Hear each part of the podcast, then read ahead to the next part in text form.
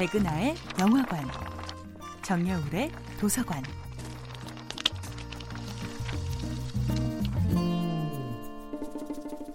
안녕하세요. 여러분과 아름답고 풍요로운 책 이야기를 나누고 있는 작가 정여울입니다.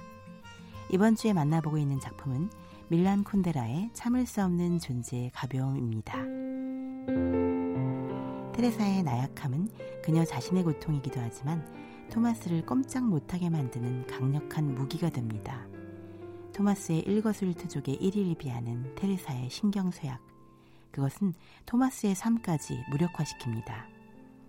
나를 찾는 일과 사랑을 찾는 일은 서로 화해할 수 없는 대척점에 있는 것일까요?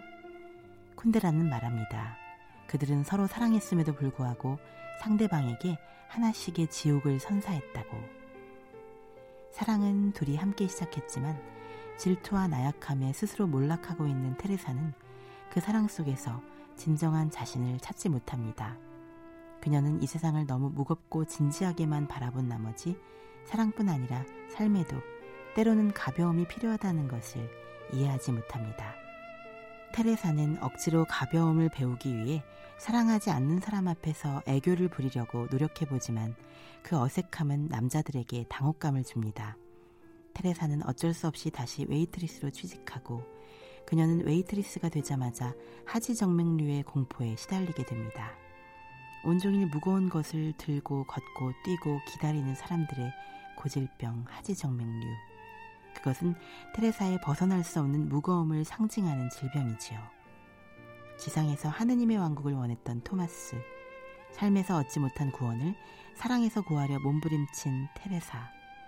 테레사는 자신의 또 다른 친구, 암에 걸린 개 카레닌의 고통을 바라보면서 시리에 빠집니다. 영원히 한 남자를 내 것으로 만들 수 없는 자신의 고통만큼이나 암에 걸려 신음하는 절름발이 개 카레닌의 고통이 끔찍하다는 것을 테레사는 깨닫습니다. 테레사는 인간과 개 사이의 사랑이 인간과 인간 사이의 사랑보다 낫다는 것을 알게 됩니다. 그녀의 반려동물 카레닌에게 그녀는 아무것도 원하지 않기 때문이었습니다.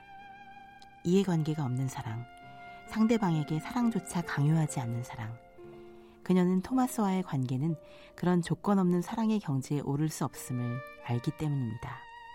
그 어디에서도 찾을 수 없었던 완전한 사랑이 테레사와 그녀의 반려동물 카레닌 사이에서는 가능했습니다. 정여울의 도서관이었습니다.